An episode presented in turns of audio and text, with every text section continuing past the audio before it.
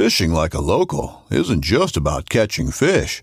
It's about connecting with the environment and the people who call it home. It's about hearing the stories and traditions that have been passed down for generations and sharing unforgettable moments with the people you meet along the way. Fishing like a local is having an experience that stays with you forever. And with FishingBooker, you can experience it too, no matter where you are. Discover your next adventure on FishingBooker. I've got a good buddy of mine, Mr. Eric Bethune, quite possibly the biggest bow hunter in the world. I don't mean big as in biggest name or biggest celebrity. I mean big as in this dude could go bear hunting with a switch because he's massive. First time I ever met Eric, I literally thought it was it was a funny story because he walked into the into the convention and I said, "Good lord, dude, what do you do? You go bear hunting with a switch?" And uh, he said, "Well, I'm actually here to receive an award for my polar bear that I killed with my recurve." And so I thought, well, well you do kill bears with switches. So me and Eric hit it off. He's an incredibly fun guy. Started bow hunting just six short years ago and has went on a killing spree.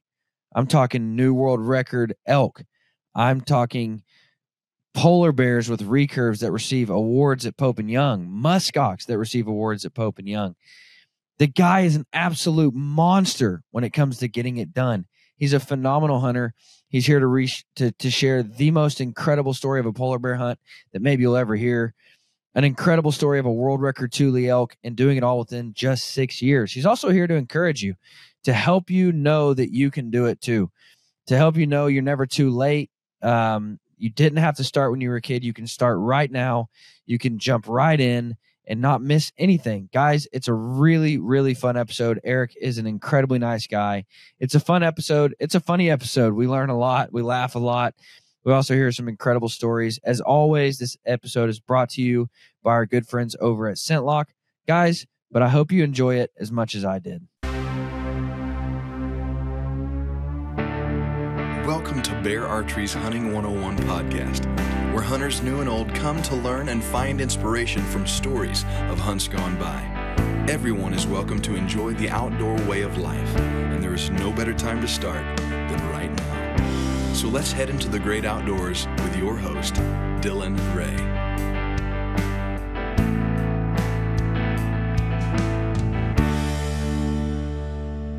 Guys, I am never going to tell you that you have to be 10% body fat or that you have to be able to run a marathon in order to enjoy hunting. You don't even have to be able to com- complete a CrossFit workout. However, if I want to be able to hunt for a long time and enjoy the great outdoors and continue to chase wild game, then I have to do some things to remain healthy. Why? Well, because I can't bow hunt when I'm 80, 85 if I don't take care of myself now. Guys, 1st Phorm makes some of the best supplements that you will ever find. I got so tired of overpaying for watered down, mediocre supplements just because they were branded for the outdoors. 1st Phorm is one of the biggest and best supplement companies in the world.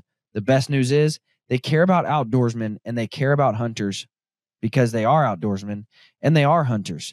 So, guys, I would highly encourage you to check out 1st Phorm, not just for your professional athletes, not just for the guys who are constantly in the gym working out, not just for the guys who want to get as big and as fit as they possibly can, but for everyday guys who just want to be around to see their kids graduate, for everyday mom and dads who just want to be healthy and live a happy lifestyle and enjoy time with their kids, for the everyday bow hunter that just wants to ensure they do some things to stay healthy and be able to hunt longer. There are some products for everyday health that everybody should be taking, whether you're an athlete or not. So, guys, click the link in the description of this episode to start shopping some of my favorite products from 1st Phorm. And guys, I would highly encourage you to start doing some things to ensure your future for bow hunting, to ensure that you're able to enjoy the sport that you love so much for a long time. Guys, I would love to help you out. If you have any questions about what I take or why I take it, shoot me an email, thehunting101podcast at gmail.com. I would love to give you some advice on what products would be a good fit for you and to help you reach your goals. So, guys, definitely click the link in, in the description of this episode to start shopping some of my favorite everyday health products from 1st Phorm, some of my favorite proteins, vitamins, minerals, electrolytes, some of the favorite products that anybody and everybody should be taking in order to live a happier, healthier lifestyle. But guys, don't hesitate to reach out and ask me any kind of questions. I would love to help you and love to see you live your happiest, healthiest life. All right, Eric. Finally, uh, finally we get to catch up, man. Been a while. It's been a um, while. Been a while since we've got to chat. The biggest, the biggest bow hunter in all the world. I mean, big, biggest, like actual physical biggest. Um, no, I, I, held that title I, maybe two years ago. I'm I'm way sized down, man. And that's the I can't I can't but I can't like train heavy during season. I can't do it. It just doesn't yeah. work. Like trying to you know trying to bench press and you know draw a bow. It's um you know bull in a china shop kind of thing. And it's just you know you're yeah. trying to do something that requires a lot of finesse when you're all you know tense and tight and oil and water. Man, doesn't really work out. Yeah. No, I get that, but uh still I'd like to see anybody step up and say I'm bigger than this cat. I remember uh first first time I ever saw you, I uh, kind of kind of ran my mouth a little bit. You walked into the Pope and Young convention and I was like, "Good good lord, son." So what is it? You go bear hunting with a switch? And he said, "Well, I'm actually here uh, Yeah. And he said it so kindly. Looks like a big mm. bull, but he's actually just a nice guy. And he said, uh, he said, "Oh, I'm actually here to receive an award for killing a polar bear with my recurve." And I was like, "Oh, okay. So you do go there bear with a switch. Spot on. All right. Yeah. right. Yeah. So just to catch us up, um, because last year, basically, you stepped into Pope and Young hot and heavy. You know, most dudes are like, you know, they they start getting their toes in the water, and you show up just swinging yeah. for the fences. Got a new world record. Kick got two awards. Um, Good lord, dude. So, um, tell us about. So you let's start with the world record. So you was it last year okay. or two years ago? Twenty, yeah, twenty two. I booked it in nineteen. Um, went out in twenty two, and uh, you know, it, it, was pretty much drawn up exactly, you know, exactly the way we had it written up, and you know, the way it worked out was uh, was perfect. I mean, you know, he's got a beat on these elk, and you know, the way they move in and off the ranch he's hunting on, and um, the fact that they only limit his tag number to one is, you know, it's a huge yeah. deal. So there's only one elk getting taken off that ranch per year. Um, Corey Smith actually killed the biggest tule ever. Uh, and I think he, uh, I think he got his maybe 80 yards from where I shot mine. And, you know, Good his bull grief. scored, was it 369? And it was just a, a mutant of an animal. But, um, you know, that was, I mean, obviously a whirlwind. You know, it was the first elk I ever had in front of me. So, I'm, you know, I'm as I'm looking at this thing, I'm regurgitating all the stuff that I've heard on YouTube, you know, as far as like trying to judge these things and what I'm looking for and, uh, you know, and really just trying to put it together. And when I ask Richard, you know, I'm like, Richard, am I killing this thing or what? And he's like, you know, you've got to do it on your own. And, uh, at that point, it's like score really doesn't matter. You know, he just, he, the look of him was just, I mean, I was already shook. You know, you've heard the story. I mean, I was a complete mess. And, um, but it worked out. You know, I'm sitting here looking at him now, and my, my taxidermist did an absolute bang up job on him, and it's uh, you know, what do you say? It's a, it's a world record for a guy who's yeah. been bow hunting for you know maybe six years. So it's you know, yeah, you know that's six uh, years. Man. You know, 2022 was grief. just it was a pipe dream. I, it was the whole year was just uh, you know it was pipe dream kind of stuff. Like you know, everything got in front of me day one. It was just monstrous, and most guys that know me know if I go to shoot a mule deer and a mule deer shows up, that mule deer is getting shot. Like I'm not the guy to like, yeah, the really scrutin, the really scrutinize. Like you know, I'm going to be successful and check, you know, and success is that's top of the list. Everything else kind of, you know, mass, and you know, all this other stuff goes goes second to success. And uh, you know, it just it worked out. You know, that's actually what I appreciated most about you because you're at the convention. Um, you received a new world record you received two awards, uh, muskox and polar bear, correct? Correct. Yeah. So yeah, and they got the muskox written up as the tenth, the tenth biggest in one convention. And so you're like, well, this guy's a this guy's a score guy. You know, all he cares about score. But then you talk and you're like, no, man, I just like to kill stuff. Like, just so happens these were big ones. You know, like that's just that that was really cool. First animal day one type stuff on all the That's big crazy. stuff. And you know, that really started the streak really started in 2020 when I went out to my buddy John Hedges' place in Arizona, and we got on um is that 2020? That's 2021. It's 2021. It was like it was August before my goat hunt. Um, we got on a Coues deer in three hours, spot and stalk. The second I saw him in the spot, it's like he he's in a really bad spot. You know, it's just over a ridge, you know, maybe a 60 yard shot. That one worked out perfectly.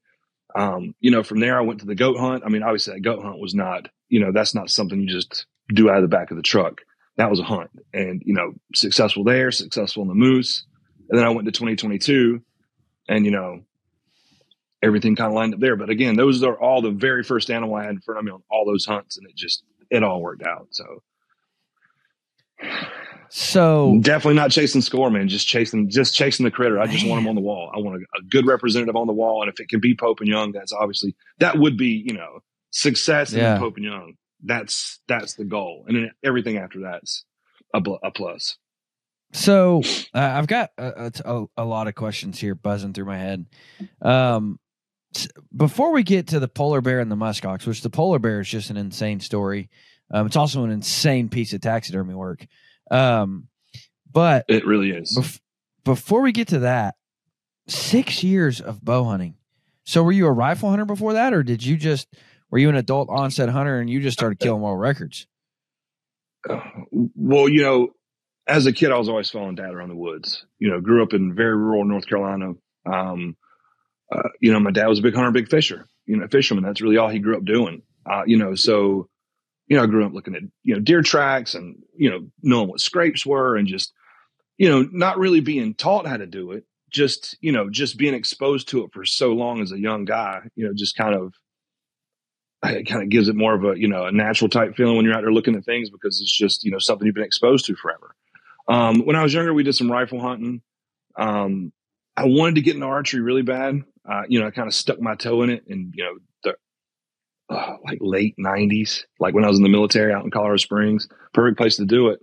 But at that time, I was getting into the bodybuilding, you know, and bodybuilding to me was more important than, than archery. So it was kind of, you know, something I put down to pick up something else. But, you know, once bodybuilding kind of ran its course, you know, hunting made more sense. You know, it was cheaper, didn't take as much time. You know, uh, you know, you're a bodybuilder 24 seven. You know, you can hunt, you know, Saturday morning between, you know, sunrise and noon, you know, whereas bodybuilding, you're doing it constantly. So it was, definitely something that was uh, was easier to do with you know a small son around, um, and that really that really got me back into hunting. Um, the first the first season I had was 2017, I believe, and it was in the Fairfax County Park program. Um, and it's just a, a, deer management program they run here in Fairfax. And for me, it was great because I know absolutely nobody in the area with land. Uh, get permission in Virginia is not the easiest. So, you know, having some, some, you know, some nice places to hunt. I mean, there's a lot of good deer behind these houses. People don't see it, but I mean, you look at what the Seek One guys are doing. You know, we don't have the, yeah. the quality here, but I mean, they're they're big deer. But um, that really kind of got me into it, and um, I'm not really a kind of person that can just kind of dabble in something, man. Like I have to be, you know, I have to dive absolutely to the bottom of it. So, you know, my first travel hunt was a Ontario black bear hunt, and that really kind of set the hook after that, it was like, you know, what else can I do? You know, kind of, you know, to put some things together. I went back to my my antelope spot in Colorado Springs and wound up getting antelope out there, and you know, just started chasing critters around and you know, you know, checking boxes and putting hunts together. And you know, after you know a couple years of doing this, you know, I find myself you know, 25 yards from a polar bear, and it was. It's just kind of, you know, it just kind of snowballed. And one of these things to where, you know, I'm I'm doing these hunts and you know, I'm getting excited about things and going and seeing places and you know having success. And it's like you know, obviously I want to keep it going, and it just it kind of turned into what it turned the, into. You think the polar bear hunt? You think he was like less aggressive because he was like, "Dang, this mug's as big as I am." Like, don't want to fight this guy. You oh, know? Oh no no no! He was he was ten out of ten, ready to ready to go. The second he laid so, eyes on me, he had a target and he was coming that's what I don't want to get to that story yet because that that's an incredible story. But that to me is insane, dude. You don't hear somebody say, "Started bow hunting six years ago, and I've already killed a polar bear with my recurve." Like that is that's insane to me, dude. Like I don't even know. That wouldn't do that Obviously, you're I, the type of dude that just goes all into, in that was a little bit much. And to be honest, if I could get on the plane right now and repeat that hunt in the exact same in the exact same way, I wouldn't do it because that was just really it was a lot. It was yeah, it was too much, man. That uh well, if the dogs were different, you know, because the dogs were just not, you know, and again, we'll get into it more in depth, but the dogs didn't, they weren't as advertised. And that was the only Yeah. beef with the hunt, you know, because every video I watched, all the dogs are absolute killers. You know, they've got these bears, you know, bayed, you know, one's nipping at its hindquarters while the other, you know, it's completely encircled. Um, the dogs they had really couldn't, couldn't cared less. It was, uh, it was Yeah. bad. So, you know, two, two of the six dogs, I mean, two of the eight dogs really saved the day and barely, barely. Really sticky. That was a yeah, that was a that was a, a sticky situation. So how did this how did this snowball happen? Like how, how did it I mean obviously you probably didn't start with a recurve. You probably didn't start hunting muskox with a recurve.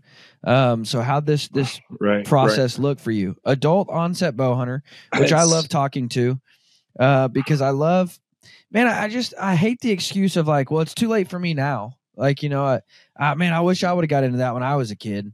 Um it's not too late. You know, here sits a gentleman that started Yeah. six years ago and he's killing world records.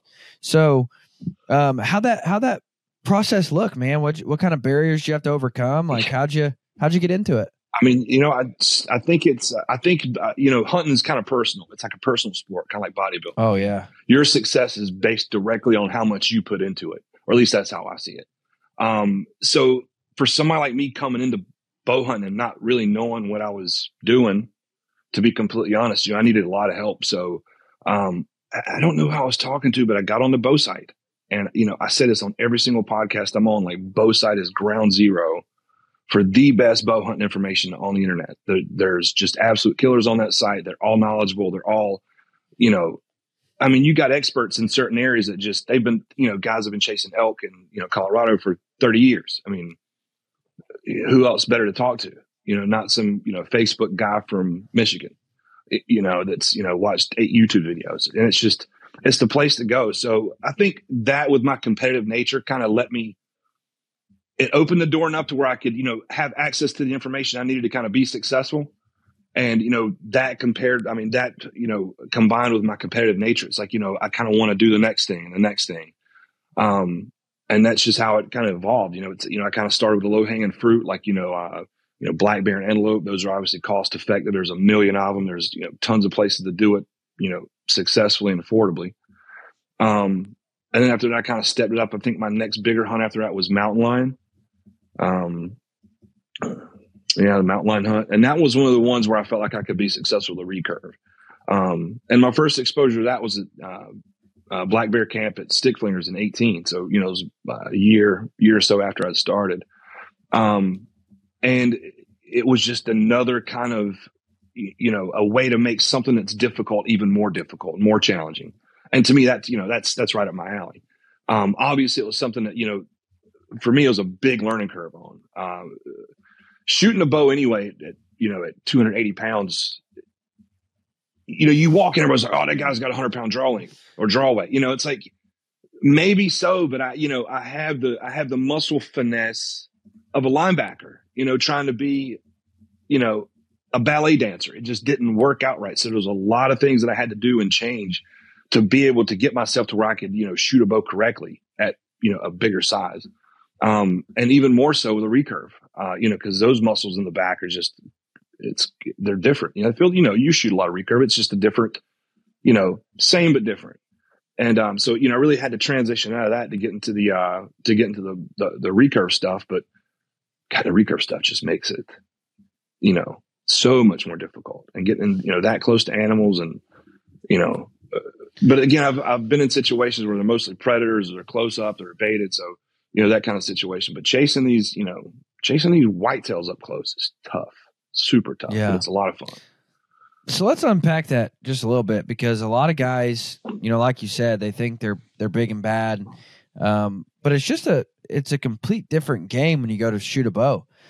Um, so I think there's two sides to this because I have successfully gotten national champion strongman Joey Szatmary into hunting, got him his first buck.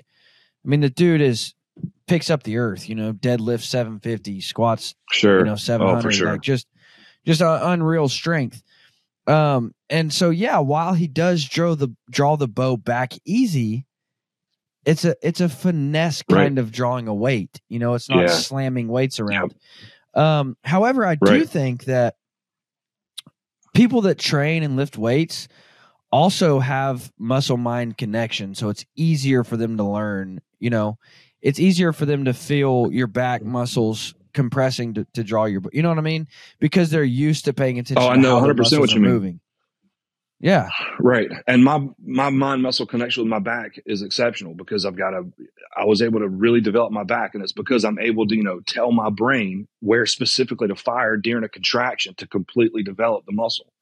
Um so you know, when I'm drawing a bow back, I can absolutely feel where things need to be and you know how things need to go and you know once I get enough reps in, you know, things get locked in, but again, you can't do this consistently when you're doing this with, you know, 300 pounds. It just it, Yeah. it it basically drowns it out. You know what I mean? It's like uh, you know, this is the symphony and you know, this is death metal. And you know, it's gonna one blares out the other one all day long.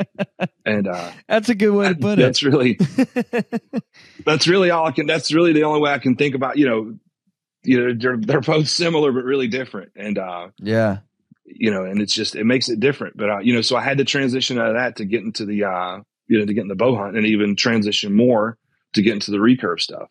Um, Yeah. again, it's something I really want to be successful at. But again, the success, you know, you're you're rebooking a lot of hunts with the trad gear, and um, that's just something I'm not in a in a spot financially where I can do. So you know, when I make a decision to take a recurve on a hunt, it's because I'm 100% confident that you know I could make it happen with that weapon. Um, and even still, I'd take a compound, um, like the, the brown bear hunt. You know, I went into that hunt shooting just never shot as confidently, and uh, and hunt, you know, went right down the middle first night.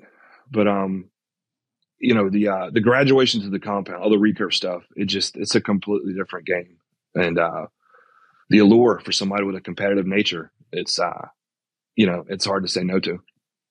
Guys, if you have been around archery much at all, then you've probably heard the name Lancaster.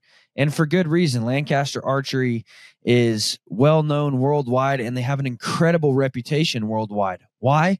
Because they're archery experts on all things archery, from bow hunting to 3D shooting, from recurves to compounds. If it's archery, they not only sell the products, but they know the products. Guys, Lancaster is your one stop shop for all things bear archery, every compound, recurve, all the equipment.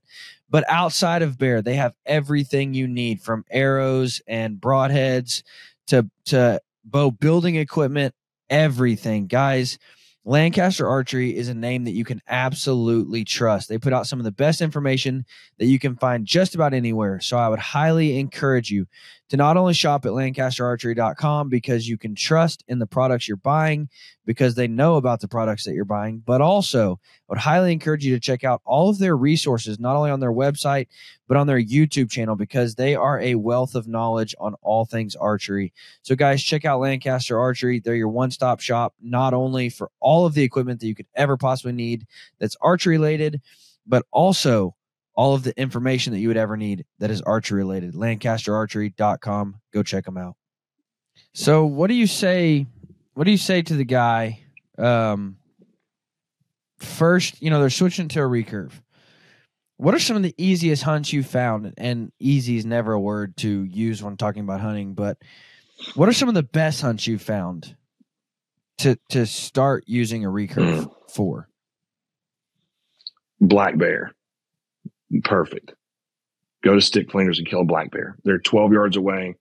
They're going to give you a broadside shot. You know, it's the baits are in good locations and there's tons of animals. So, you know, black bear is a, a great start. Um, really any of the predators, you know, where you can get them in a spot and get them still. Uh, you know, that was kind of my thinking. Um, as far as being easy, I, you know, that's one of those things I kind of, you know, my cat hunt took, you know, I think that was over in six hours. So it's just my hunt, how I grade my hunts is a little bit different because I've, you know, I've gotten lucky in so many spots. Um, so they've all been, you know, relatively on the easy side, so to speak. Um, but the practice going into those things is really what, you know, is what is the hard part for me because taking the recurve, like I'm, I'm down here in the basement, you know, or out in the backyard or wherever, you know, every night, you know, it's it's one of those things like if I don't do it every day, it's easy for me to forget, you know, even though things are, I, you know, I just feel like I have to be right there on it. So it's just, I have Yeah. to practice it every single day. Um, so that's that's really the biggest thing going into those, those recurve hunts is just you know going out for me anyway, going out with the confidence to know that you know once I you know once I draw that bow back, that arrow's going to go where I want it to go, and um, you know the cat hunt for me, I, I guess the I guess my best takeaway from that hunt is again, this was one of my very first hunts, right? You know, we get this cat squared away. He's 12 yards up, and the first shot on him, you know, considering the angle he was, you know, perfect shot. And, you know, the outfitter starts yelling at me, shoot him again. I'm thinking I did something wrong, you know?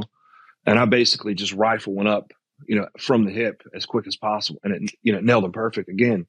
I didn't think about it at the time. He's because the guy's yelling at me. The dogs are blaring up. It's just not a situation I'm used to. He's yelling at me again to shoot him again. So I knock another one. And this time he had turned toward me, you know, so I'm looking at the front of a cat, you know, you got the chest. That's maybe, you know, maybe a, a cantaloupe rifled another one, you know, right down the middle. And, you know, after the fact, I'm looking back, I'm like, you know what? All that practice actually helped because when I was, you know, basically, you know, shotgunning those things up there at him, they were all right where they needed to be. Turns out he just didn't want the cat to hit the ground when any wind left in him. You know, he didn't want to go in on the dogs. So he probably should have told me about that, to, you know, begin with, because I thought I was Yeah. doing something wrong or shooting him in a bad spot. But, you know, after the fact, looking back, it's like, holy shit, like I put three, like right down the middle, right, where Right. it's supposed to be. And granted, it's 12 yards, but, you know, for a guy who's kind of new to the woods, I, you know, I kind of, I kind of want to pat myself on the back a little bit after that. So, you know, just little things like that in those hunts or, you know, kind of what think, you know, make me think, you know, okay, well, maybe, you know, that went well. You know, maybe the muskox could work out, you know, because they're not really, you know, I'm not in a tree stand waiting for one to come by with my fingers crossed type thing. You know what I mean? So that's kind of how I got into it with the predators. Um, my last hunt with it was the brown bear. Yeah, it's a brown bear, and um, it's a lot of fun though. It's it makes everything Yeah. you know uh, orders of magnitude harder than with the compound. Now you just you just said something that I've actually thought about and considered a lot. You know, when it comes to whitetail hunting and you're sitting in a tree stand, r- really when it comes to all hunting, you can do everything right and the animal just doesn't cooperate. Like you can do everything picture perfect, exactly how you're supposed to, and the animal just doesn't cooperate, which is a sucky thing about this sport.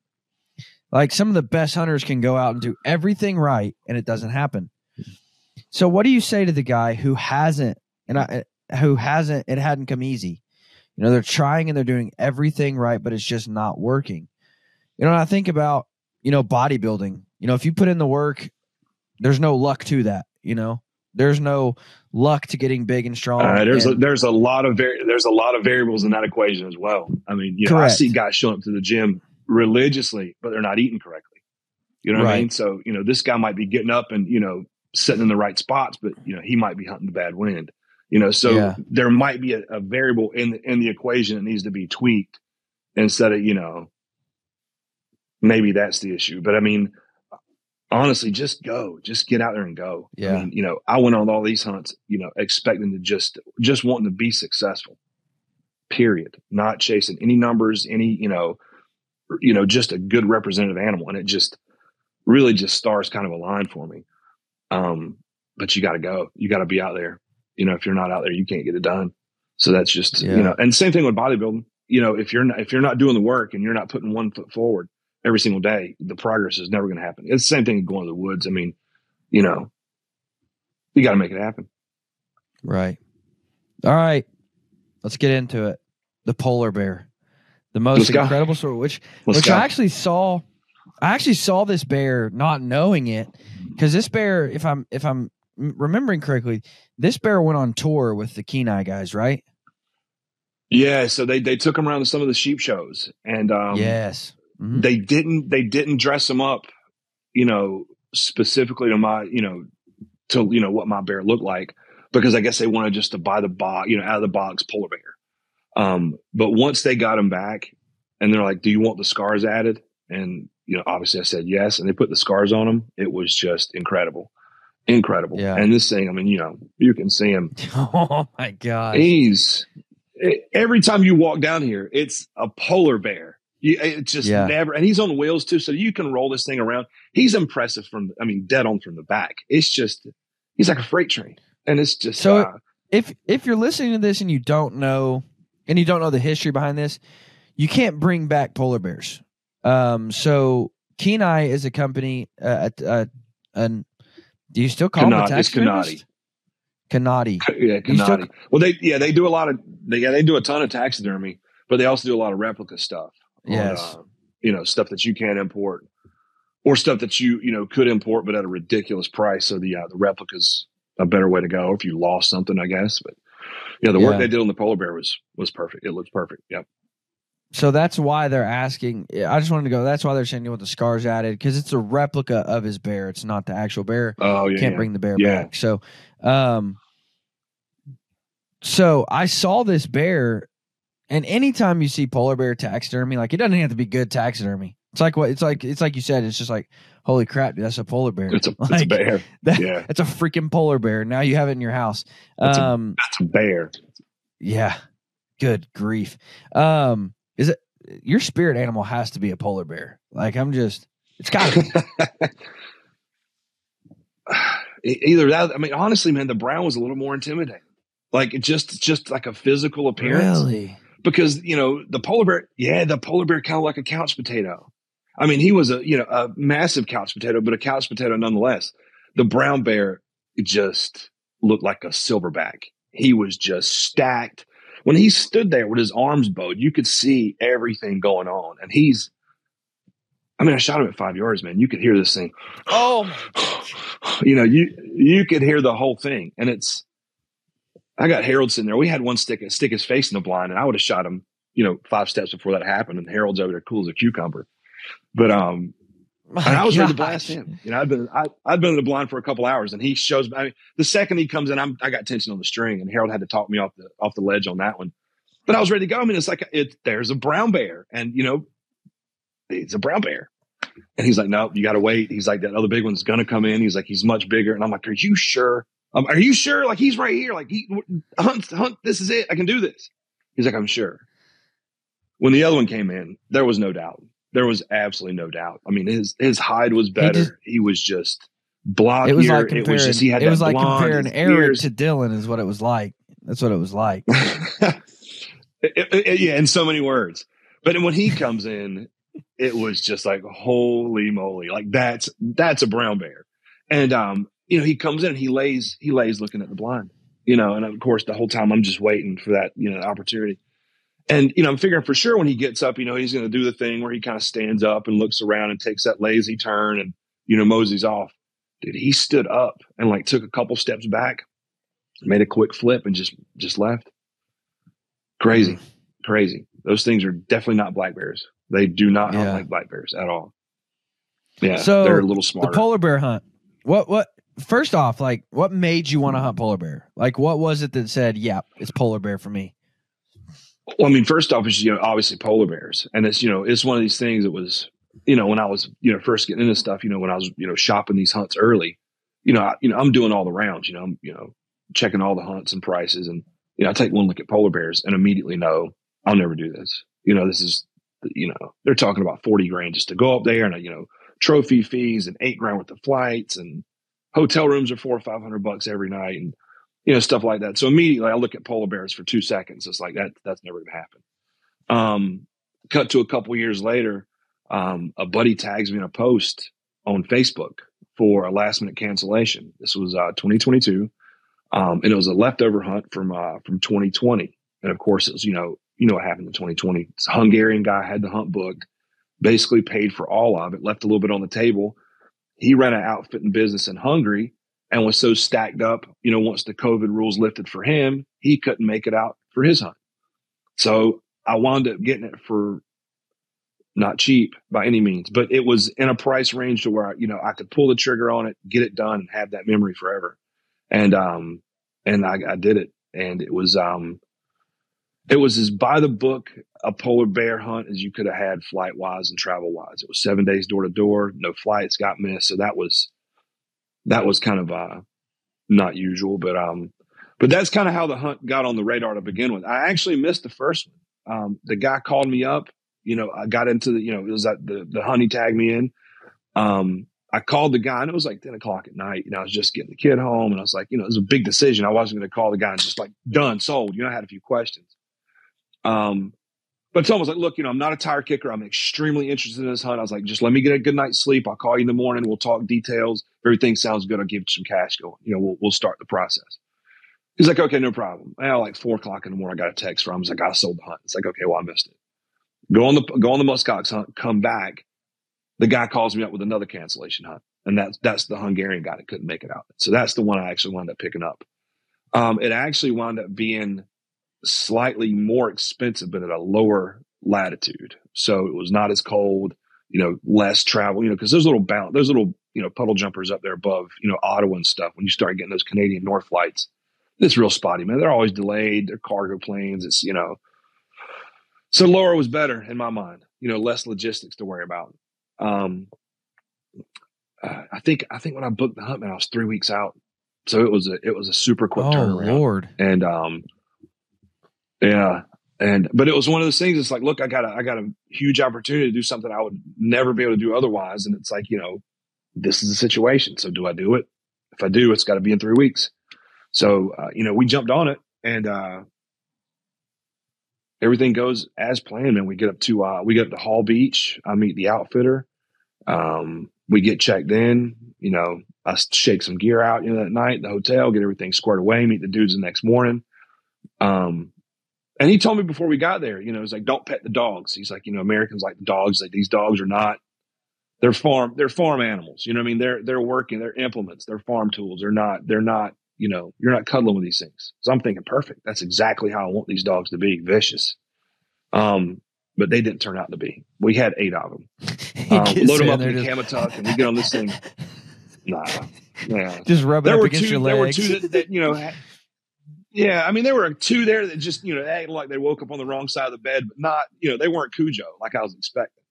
Um, yeah. But you know, so we uh, we wake up morning off, they do some grocery shopping, we get tags and stuff squared away, um, and then we get on the Kamatug, and man, take a helmet. That Kamatug yeah. ride was ferocious. Um, I got three quick clips of it, and those three quick clips probably took about 45 takes because every time I'd get something done, it would just flop it out of my hand. Um, so there's 11 hours of just literally getting your ass kicked, and there's really no way around it. Um, once we get out there, you know, we're in a place called the Gulf of Boothia. We're camping out on the ocean um, in an area that's just full of seals. And, uh, you know, we spotted some tracks getting out there when we first got to camp and, you know, big dinner plate sized tracks. I mean, clearly a big animal. And they're like, this is a nine and a half foot bear and he's got to be close because, you know, these tracks are fresh. Um, it was clear as a whistle that day. Next morning we wake up and it's cloudy, you know, nothing, nothing crazy, no snow coming down. Uh, we did have a snowstorm coming that morning, but they said it was whiteout conditions. Um, and they couldn't see the tracks really well. So basically it looked like that for three days. We never got out. Um, we just sat in the tent, you know, played on the phone, you know, talked to the guys a little bit. They spoke mainly in the native language. I only talked to one of the guys who was, you know, a younger fella, but he, you know, I did mostly communicate with him. Um, we did get out that first day uh, before a storm came in, just got up on a knoll and uh, glassed around a little bit and immediately spotted three, a mom and cubs. They stick out like a sore thumb. They're not white. They're very, very yellow. Um, and, you know, at the time, you know, when it first happened, I didn't realize how yellow they were until I went to Canada and actually saw the hide mounted. You know, this was after I'd got my replica back. And it was like, this thing is, I mean, you can kind of see on his, on his, on his legs, you know, where, you know, he's kind of orange yeah. or yellow at, at the bottom and whitish at the top. They should have started at the top with the yellowish of the color of his, you know, the color of his feet should be on his face. And then that, that color should fade down into a much, a much brighter yellow or orangish. This is coming from a colorblind guy, by the way. So take that with a grain of salt. But, um, but yeah, you can spot them. Su- you can spot them super easy. There's nothing to it. You know, they're they're very yellowish. They're not white, so they stick out. Um, you know, so we go back to the tent the day. Next thing you know, we're snowed in. Uh, you know, really doing nothing, eating Arctic char fresh out of the ocean. So it's not you know not a bad deal. But um, when we did finally get out, uh, we were out for uh, maybe three hours, and we had spotted uh, you know what we thought was the mom and cub tracks again, uh, a couple eight foot bear tracks, and then the one big one. Uh, and as soon as we spot him, you know, like it's perfect. This is the guy we're looking for. And he was basically walking parallel with some pack ice and these little uh, humps of little islands, you know, because we're on the ocean and the pack ice basically starts, I guess, where it's far enough away from the, the islands to where, you know, the movement of the ocean creates enough, you know, uh, force where it can buckle the ice and the ice buckles up on itself. He's walking parallel between that. Um, we get close enough to him to let the dogs go and stuff. So we saddle up, you know, get on the sled, and take off. We get about 60 yards away and he cuts the front two dogs go. Um, Bears paid no attention to us whatsoever. No, no pause, no break in gait. Like he's just, you know, hammering along. Um, he recognizes the dogs when they get maybe 30 yards away. And when he does, he just kind of turns around, notices them, just kind of, instead of walking straight, he just kind of veers over to the pack ice. It's the last place we want him to go because we can't follow him. Um, well, when he gets to that pack ice, he kind of, he kind of finds a, um, you know, just a buckle of ice or just, you know, a bulge of ice. And he does that defensive thing where they lay down flat. You know, it's like, okay, we're here, here here's the opportunity. Um, at that point, he cuts the other dogs loose. The other dogs just scatter. They're just, they pay no attention to the bear whatsoever. Um, the dogs are actually, they actually did a really good job this way because they actually went into the pack ice and stopped them. So, you know, basically the bear is into the pack ice. The dogs are further into the pack ice, but he had stopped and he's looking into the, you know, the dogs. So I'm like, okay, well, this is perfect. Now I need to sneak around this thing, you know, get around where he's paying attention to the dogs, get a shot on him. So I'm going in, got everything nocked. You know, I got my guide behind me and I'm thinking he's, you know, got the video tab selected. Anyhow, he wound up taking a picture. Super good picture, but no video. Um, anyway, I'm about to draw on this thing. He's laying down. I'm waiting for him to stand up. And when he when he turns around, he finally looks at us for the first time. The second he gets us in frame, he charges immediately. There's no hesitation. He comes right at us. He, he had a target and he was coming. I peel around the guide, expecting gunshots to go off, you know. And, uh, you know, I get about three fourths away behind me. He grabs, he grabs me by the hood. He's like, come back, come back, come back. I can only assume that once the, the bear charged, the dogs chased the bear and to the bear, the dogs were more of a threat than we were. So he took up the defensive position again. But anyhow, when he grabbed me and spun me back around, I went, you know, back and picked all my gear up because that just went flying.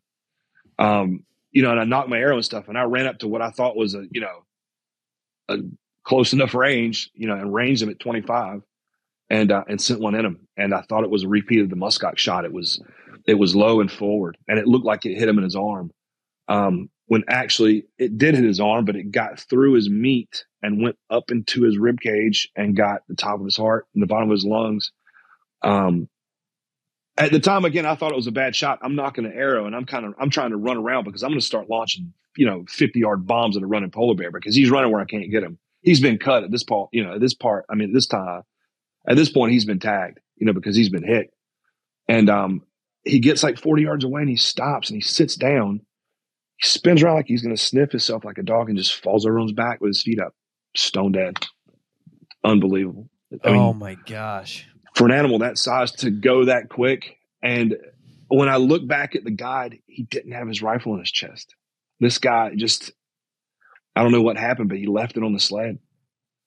So I had no rifle backup. So if that, if those dogs hadn't have got that bear's attention, it would have just been one swipe, two swipes, and oh my know, gosh. The family, the family would have been getting phone calls. But after that was just when you're sitting there and that that's just happened. I mean, the adrenaline is almost. How do you even shoot? How do you even compose yourself to make a shot after a grizzly bear was just staring down your? I mean, coming at you. I, yeah, when you're locked in, man, it's just I don't know. It was just you're in the moment. Did I? It's got. I'd have peed everywhere, bro. I'd have just peed everywhere. I don't just, know. I was.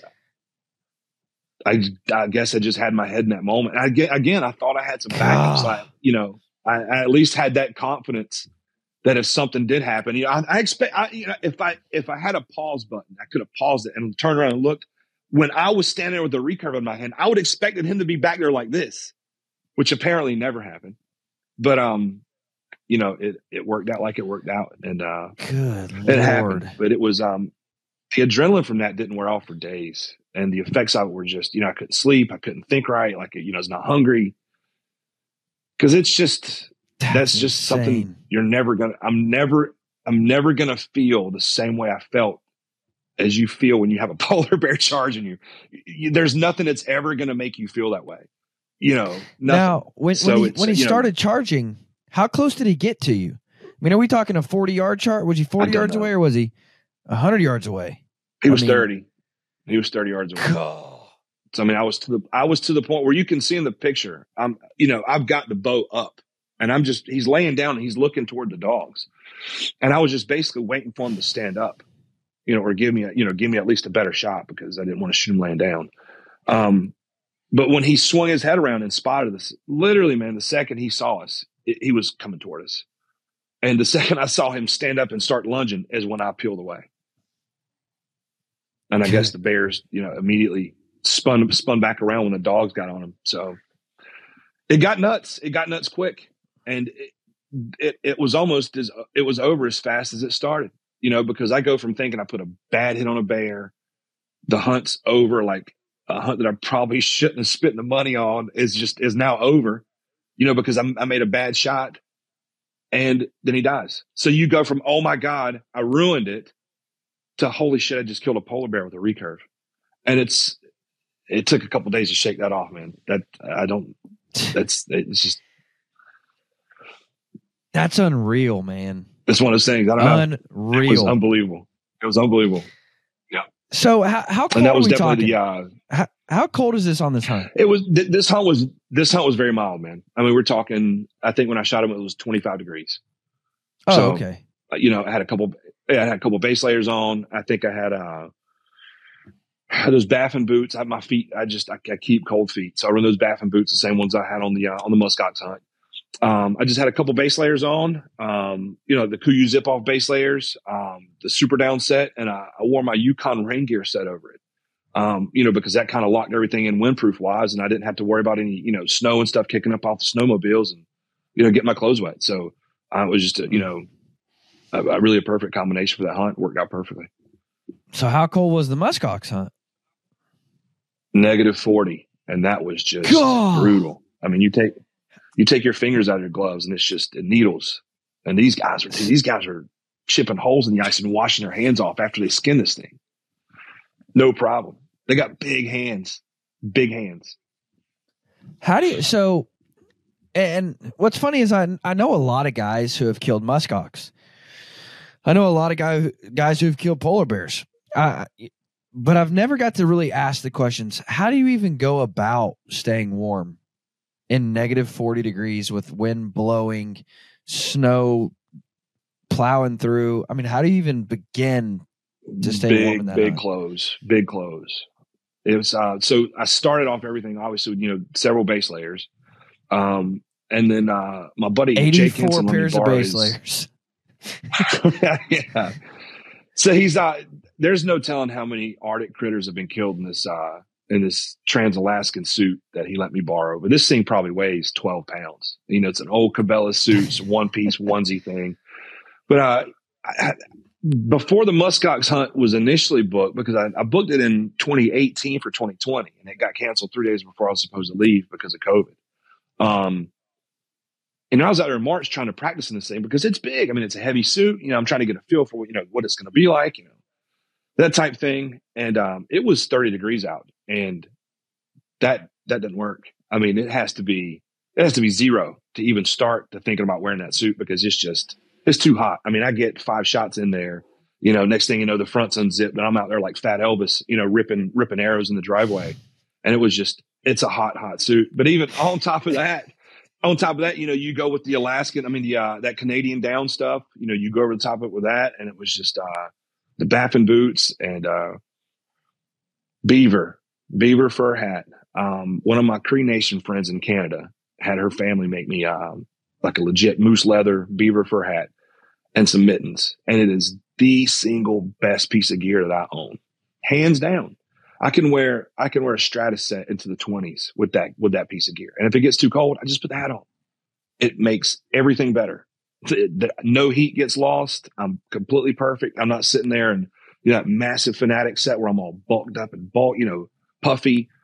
It's just it's it's hands down the best piece of gear I, I own. But that was on that hunt was, and you wouldn't think mittens just just regular old beaver fur mittens would be so protective against negative forty but they were just, I mean, they're essential in that situation. I couldn't imagine being on one of those Arctic hunts and not having fur gear.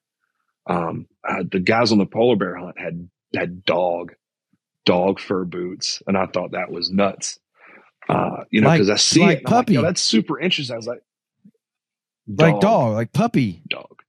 Um, yes. What? And I seen him like, yo, that fur is cool, man. I was like, that. I was like, wolf. I was like, is that a wolf or something? You know, where'd you guys get it? He's, oh no, it's a dog. I'm like, I was like, okay. I was like, was he old or was he sick? You know, I was like, this is a story. He's like, I just needed some boots.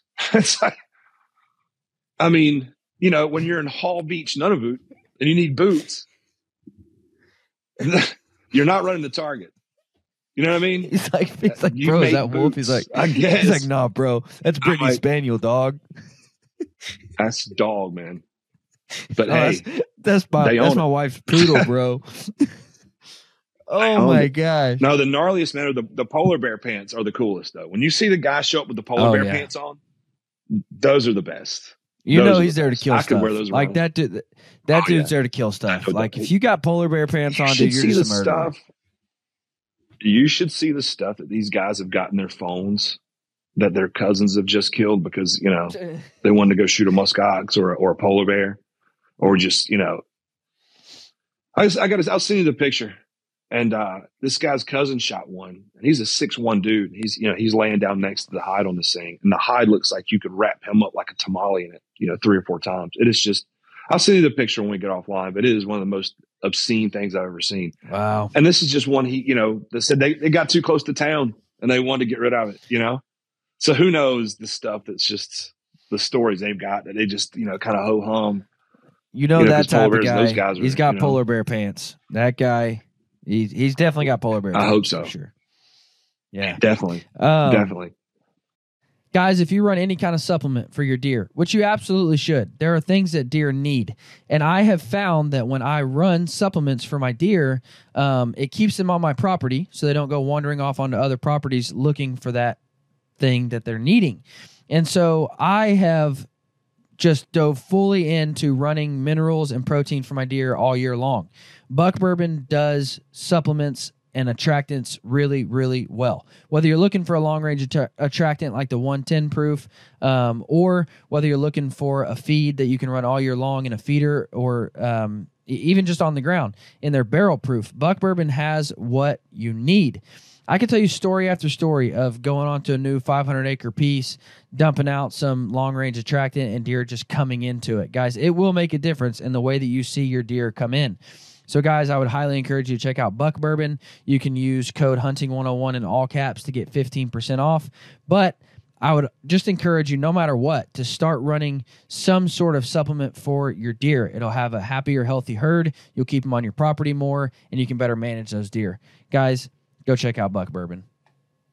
So what what's been the what's been the most difficult, most challenging, nothing happened right hunt that you've been on? Mm. That's, you know, honestly, man, I've been so fortunate on these hunts. I don't have a story. It's, um, all my hunts have been, uh, I mean, I've had some that weren't successful. Um, and that was not because of, you know, it's just animals being animals. Uh, you know, my mount, my first mountain goat hunt didn't go as planned. I could have shot a, a, sh- a 10 inch Billy any day from the road, uh, you know, with a rifle but it's like you know I want to do this with a bow. Like I just I I I'd rather leave him here than look at him and know he had a bullet hole in him. I just it's nothing against rifle guys. I just you know it's not how I want to do it. And um, so you know we we we ate the tag sandwich on that one. The bear, the, my first bear hunt didn't go right, and that was just you know again not really you know not really one of these things where it's a bad outfitter or you know just things didn't work out. So I've been I've been really fortunate with that one. You know I've heard I've heard a lot of horror stories, but you know, I've got some hunts coming up this year. Maybe I'll have some some horror stories in twenty at end of twenty four. But so far, man, every everywhere I've been has been really good. You know, I've had a couple situations I didn't care for. You know, but I mean, considering you know the the few hunts I've been on, the few little you know kind of gripes I've got are are really inconsequential. I've I've had really good experiences because you know again I go to both sides and I do the research and when I spend money with these people, it's because I've got you know thirty of the best bow hunters in the world saying these dudes are the place to go you know, so it's not like I'm drawing names out of a hat and going to, you know, Billy Bob's blacktail shop, you know, in who knows what Oregon. You know, I'm going to, you know, places with reputable, you know, people who know what they're doing. And, you know, sometimes if it costs more, it costs more. But, you know, I figure, you know, buy once, cry once, you know, just, just do it. Yeah. And, you know, try to be as successful as you can. So, but yeah. So, what do you say to the guy who, you know, they, they buy into that that lie because that's exactly what it is. It's a lie. Of man, I really wish I would have started when I was young. I, I really wish I would have got into this when I was young. It's not too late. Just start. Like, what do you say to that guy? Like, yes, there are going to be barriers, but look how worth it it is. Like, what what do you say to that guy to really help him get over that that hump of not wanting to dive in this late in life? I mean, it's just you pull the trigger, just let it rip. You know what I mean? It's and I get it, man. It's intimidating because you know, you know, starting at anything from a ground level, especially later in life, it's a lot. You know? And um, you know, you walk into the archery shop and there's a million things on the wall, and it's you know, there's so much to look at, and I can get how it can be intimidating. Um, but just uh, the way I kind of deal with that kind of stuff is is over researching. So you know, anytime I go into a situation I'm wary of or uh, you know, or I'm unsure of, you know, I kind of shore that up by doing as much research as I can. Obviously, you know, that only gets you so far. I mean, you're going to have to get to a point where the rubber needs to meet the road, and some of that research is going to have to be put in like practical application. You know what I mean? So there's going to be a lot of trial and error. There was for me, um, but you know, I'm not a guy that wants to, you know, if it's not broke, I'm not going to fix it type things. You know, or in the same arrows I shoot. You know, I don't, I don't do a lot of craziness to my bows. I stop. You know, I don't build a lot of arrows. You know, I keep everything really, really simple. And um, and I do that because I just don't want to complicate. It. I mean, hunting, you know, getting to A to B on a lot of these hunts is super complicated. I don't want to worry about, you know, a lot of minute things that really to me just didn't make a lot of difference. You know, I mean, stuff like that. Like it, it's easy to get lost in the, the, the wave of information that's out there.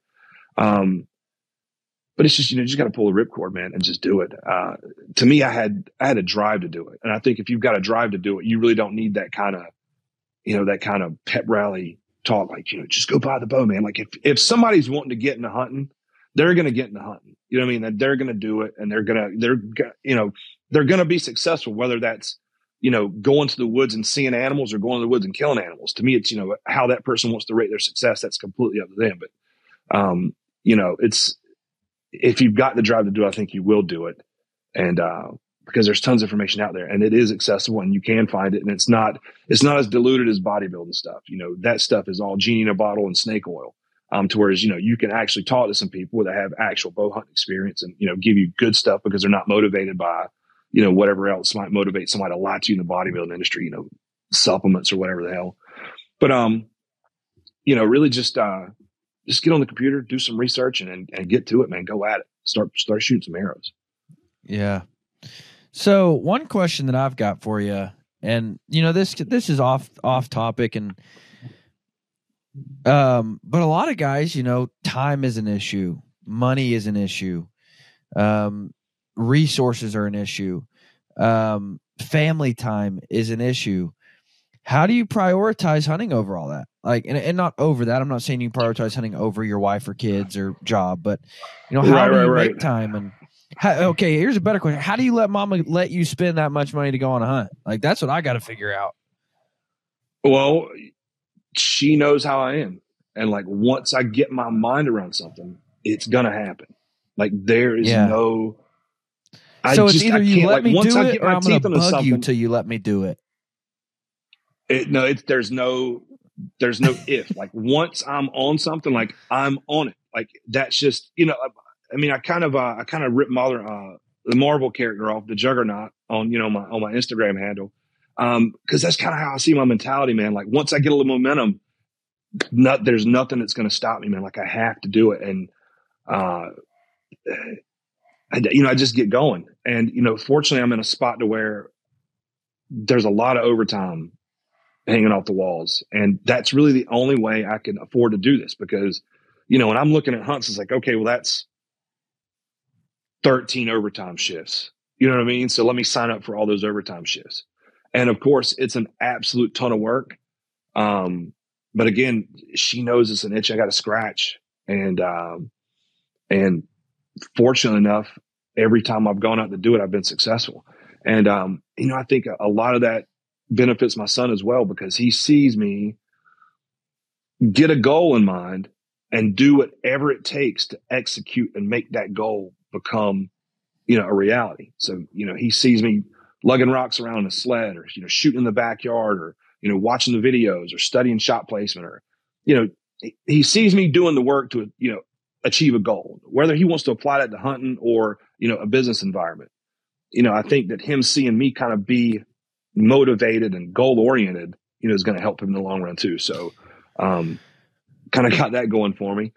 Uh, but as far as, as far as, you know, as far as that goes, I just, you know, she understands me. I'm in a position at work where I can do it. And, you know, I feel like my son learns from it. So, um, and plus on the back end, man, we eat nothing but organic, lean meat that I've killed, you know, and it's, we had, you know, elk tomahawks for Thanksgiving. It's, it's incredible. So, you know, when you kind of get, you know, those benefits to it, as far as, you know, the son seeing you do good, good stuff, you know, you got good meat.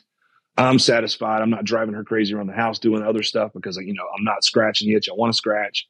Um, you know, I got a lot of leeway. So I'm, I'm fortunate in that aspect as well. So that's something, man, that I just think, and and you know, we're going back to that uh, that idea of like, well, I want to do it, but I just, uh, you know, I don't. That mentality of this is what I want. I'm going to work my tail off until I get it. It's been lost. Kids don't have it. Adults don't have it. Everybody wants it handed to them on a silver platter. Nobody wants to get up off the couch. It's my biggest pet peeve when somebody says, "Yeah, but you hmm. shoot your bow every day." So can you? Like, no, man, I got a job right. I got to be at. Right. If I got I got to be at a job, man. Me too. Like, I've got kids. I work. I work twelve hour shifts, man. I work. Yeah. I've been averaging 900 hours of overtime for the last five years to do this, and it's been tough. So I, I do yeah. the work on both ends. You know what I mean? And it's just, I, I don't know, man. Those I just I can't. You know, I don't do a lot of stuff on social media. I'm not constantly posting pictures of myself tuning my bows or ripping arrows or skinning deer, but you know, the work's getting done, man. Like I do the work. And um, to me, yeah. I like that's the that's the fun part is getting that work done and then going out there and kind of putting it into practice and being successful. Like that's that's the juice, man. That's the good stuff. Well, that's what like man, if you don't love that process and, and you can apply the same thing in life. If you don't love the process and love the suckiness of it, like you're never going to be successful. Um, I agree. You know, and there's times I completely agree. There, there's times where, yeah, I got to wake up at 5:30 if I want to shoot. There's times, yeah, I've got to stay out late and turn the porch light on if I want to shoot. Like, but that's what I want to be. That's what I want to be successful in is shooting my bow. Listen, if you want to be successful right. in you know, whatever it is that you're prioritizing and saying, man, I wish I had time to hunt. Man, I wish I had time to shoot. Listen, you're prioritizing something. Like if it's money, if it's family time, if it's uh, a new boat, if it's whatever, you're prioritizing something. So, 100%. Don't get mad at me because I'm prioritizing what I want to be successful in. I agree. I do the same thing. So, uh, and that's just kind of kind of where it's at. But so, what's next for you, man? What What do you got next? What's the next big world record you're going to smoke? Let's see. Yeah, man. Um, let's see. I'm thinking about heading that back to South Dakota in February, March. I want to get a well. We're getting low on that bison meat, so it's time to re up there. Um, I want to get one with a recurve, so it would be uh, it'd probably be four or five days of me crawling around on my belly in South Dakota. So um, that's kind of up in the air. Um, next one that's firm is black bear going to stick flingers again. Um, got a big group of guys going. That's going to be a blast. Uh, Sitka Blacktail on Kodiak in November. Yeah, November. And then I, uh, let's see, I think it's October. I've got Woodland Caribou at Ray's Place. So, um, the Woodland is going to be a blast. Still is a Sitka, man. I'm, you know, I've been, I've been wanting to get them to, uh, to, to Homer Ocean Charters for a while.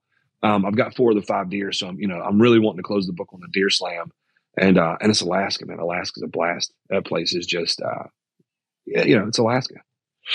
Yeah. What What is your What's your overall goal? Like, do you have the Super Slam in mind? Do you have, you know, what's that end goal for you? Uh, that's not, you know, Super Ten. That was always the goal. So one of each species. Um, right now, I've got, I'm missing a caribou and a sheep, and you know, the sheep that's going to have to be you know, the way the prices are getting, man, that's going to be a, a raffle or, you know, something like that because it's just that dollar figure is probably gonna be out of my price range. So I'll probably, I'll probably be hung up at nine for quite a while. Um, as far as the super 10 goes, but that's really it. I mean, obviously the super slam would be great. Um, but you know, I can't, I can't lay down 900 hours of overtime down, you know, every year until I get this with prices keep going up. It's just, I'd never get there. Um, so if I could put one of each species on the wall, that would be the goal. And, um, and I'm getting, I'll get there eventually. I will, I will make that happen, but it's, you know, it's definitely a long-term goal. That's not happening next season, but, um, we'll keep chipping away. You know, it's, uh, it's, it's nothing I'm going to stop doing. Like it's, it's in me now, like the gym's in me and it's, you know, it's something that's going to be there for a while. Um, so it's, uh, it's a work in progress and it's, you know, and I like it that way. You know, it's something that's, that can never really, you know, you can never really put a period on it. Like it's just something I can, I can do and, and, you know, uh, and be into kind of indefinitely. So it's, uh, it's definitely something that's going to be a, around for a while. Yeah, absolutely, man. I can't, uh, once you get bit by the bug you've been bit by, like, there's no going back, man. And that's what, you know, I wish No, a lot yeah. of guys, and, you know, we've talked about taking the step into hunting, but like, I wish a lot of dudes would just try recurves for one year. Like just just for one year, say no matter what. I'm gonna hunt with this because there's all there's no going back from that, man. Like once you experience that, there's no going back. Um, when you shoot a deer at 20, 20 yards, 12 yards, 18 yards, like you just realize, man, It's this different. is so much better. Yeah. It's hard and it's hard and it's just their senses at that range are just magnified to the point where you have to be perfect. And if you're not, you're not getting that animal. And to me, Yeah. that was what was the, you know, the kind of whoa, that's I didn't expect that at all. I mean, he literally heard my flannel at you know, twelve yards. That that slight whatever this made, I don't, and he heard it. Yeah. Superhero stuff, man. Yeah, it was super. It was mutant stuff. I couldn't believe it. I've I've um, I actually had this conversation um, with Chuck Adams in camp in Oklahoma. It's almost like deer sense movement. Like it's they don't even they, they don't hear anything, they don't see anything. Like get their face completely away from you, and you move, but you don't make a noise. It's almost like they just sense that something just Right. moved. Like it's just it's insane. Yeah, they're they've got sen- there's there's something going on. It's just anybody that tells you they got deer figured out is is wrong. They just they they do some of the weirdest stuff. Uh, you know, the one deer I'm chasing, the closest I've been to is 34 yards, and you know he comes in with the winds. Everything's perfect. Scenario's perfect. Everything's just right. And you know he's coming through this little pinch point, and I see him. You know his little running mate. You know he's he's got that one little guy that he has running point for him all the time. And uh, and I see this guy coming. I'm like, I know he's behind him. And you know, I look over and he's just over there, and he's just got some reason that he doesn't want to come to the pinch point that one day. I mean, everything about this scenario couldn't have been more perfect. The wind was perfect. It's just, and he just backed out and left. And it's like, what happened? Like, why did you like? You've been doing this for the last four days. Like, why didn't you do it today? Like, what happened differently? And who knows? I mean, the area I'm hunting, five guys could have walked through that area, you know, an hour before I got there you know, or could be sleeping in the bushes. So, you know, it's really hard to say what could have gone wrong there. But in my mind, it was something I did, and there's something I've got to fix because he was right here but stops. It's like, you know, but they're weird, man. They're weird. They do weird stuff, and trying to figure them out is a ton of fun. So do you do a lot of whitetail hunting? Like do you travel around hunt several states or you just kind of hunt around the house for whitetails and then I, I don't. I don't. I hunt. Yeah, I hunt in the backyard. Um, you know, I save the I save the out of town stuff for the, you know, the bigger stuff. You know, because if I'm if I'm punching those tickets, you know, I don't want it to be on something that I could do down the street. You know, I you know, I want it to be. I want to leave to hunt caribou or to hunt, you know, something else that I can't do, you know, in Maryland or you know in the parks or something So- like that. I know I know sheep is you know it's a big deal, it's expensive, it's a big investment. If you got to pick one of the sheep, what would it be? Like if you could go on any sheep hunt tomorrow, I'm Uh, paying. What are you picking? I'd probably I'd probably go to Martin's place in Mexico. At, uh, you know, I got a lot of buddies that go there. They've all had a lot of good success, a lot of good things to say. Um, you know, and plus a desert sheep, man. You know, they got those chocolate antlers, like you know, chocolate horns, like they just have a good look to them. You know, so that would probably be the one I'd go on. See, I'm going stone sheep. I, I don't know why. I just think they're they're gorgeous animals. I just I love. They, and- oh, they and- are. They definitely are. Yeah. Well, Well, if, you're you talking about con- any anyone I could go on and just like no like no expense, you know, that yeah, stone, obviously. But as far as like going for a sheep, like if I had to pick one that I'm, you know, I'm spinning the coin on for success rate, desert sheep at Martin's place. yeah, But as far as animal, yeah, you give me a give me a late season stone. if you were at convention, which you were, um, and you go around the trophy room, there was a bedded down full body stone killed by Remy Warren, and it was just like to me. And we had other new That world records. Like we had we had new world records in the place. We had you know top five all times, and it's like, dude, just something about that stone sheep is like, God, look at it, dude. Like it's just it's I know. sexy. I know. There were so many animals like that in there. I mean, that mule deer, he smacked you in the Oh face the second you stepped foot in the door, and he was in the back corner. It's just like Yeah. that's a mule deer back there. But Yeah. uh, that place, I can't wait to go to a convention. You know, in Arizona, that place was an Yeah. absolute blast. Yeah, I can't wait. Now, do you do a lot of shows? Like, am I going to see you at Western or at uh, ATA or anything like that? Do you go to the- any shows? Pope and Young was the first one I've been to, and I I knew absolutely nobody there. It was, you know, found it It, wound up shaking wasn't hands with a long. bunch of it guys. wasn't It's long like, you until know- everybody was like, "I got to get to know this guy. He's killing everything." this guy's getting lucky. How can it rub off on me? Yeah. Can I have your underwear? Like, what is But it it was- makes you lucky, dude? but it was a good time, man. I definitely I can't wait to go back. And uh, you know, it obviously be nice to get on stage again, but uh, I'm pretty sure Something I've tells had me my might. I've had my opportunity there. Maybe. Something Maybe. tells me you I'm might. keeping the fingers crossed, but Do you We're- have we're any? I, I mentioned underwear. Do you have anything superstitious like that that's making you kill all these animals? zero. Me neither. I just try to I I, just try either. to go as prepared as possible, man. I just show up. But then you meet dudes. But then you meet dudes who are like killing everything in sight, and they're like, "Dude, always my lucky draws." And I'm like, maybe I need some lucky draws. Right. Like I don't know, like yeah. because Nah, you're don't do doing it, something I don't right. no, no rabbit's feet or no Jobu, none, none of that stuff. Nothing. guys if you want to hear the full story of of uh eric's world record Tule elk um it is on the pope and young website you can go to the media page hit the drop down menu click news uh the the full story of his world record what was the final score of that world record oh, was it three thirty six and one eight? wow 336 and grief. 1/8, yeah. Yeah. jiminy christmas a beautiful, beautiful Looking at him right now, man, he is just unbelievable, incredible, absolutely incredible. Yeah, where, uh, where can they find he's you at, got a eric where do they need to follow where do they need to follow the juggernaut at Um, the Juggernaut's on Instagram. I just Eric Bethune on Facebook, and that's uh, I don't do TikTok or YouTube or any of that kind of craziness. So very kind Wow, of you kinda guys are busy doing that media. he's busy killing Um, world records Try to get another one knocked down here next year or something nice. But even if we Well- don't, it's going to be a blast. I can't wait. Canada's going to be fun. Yeah, man.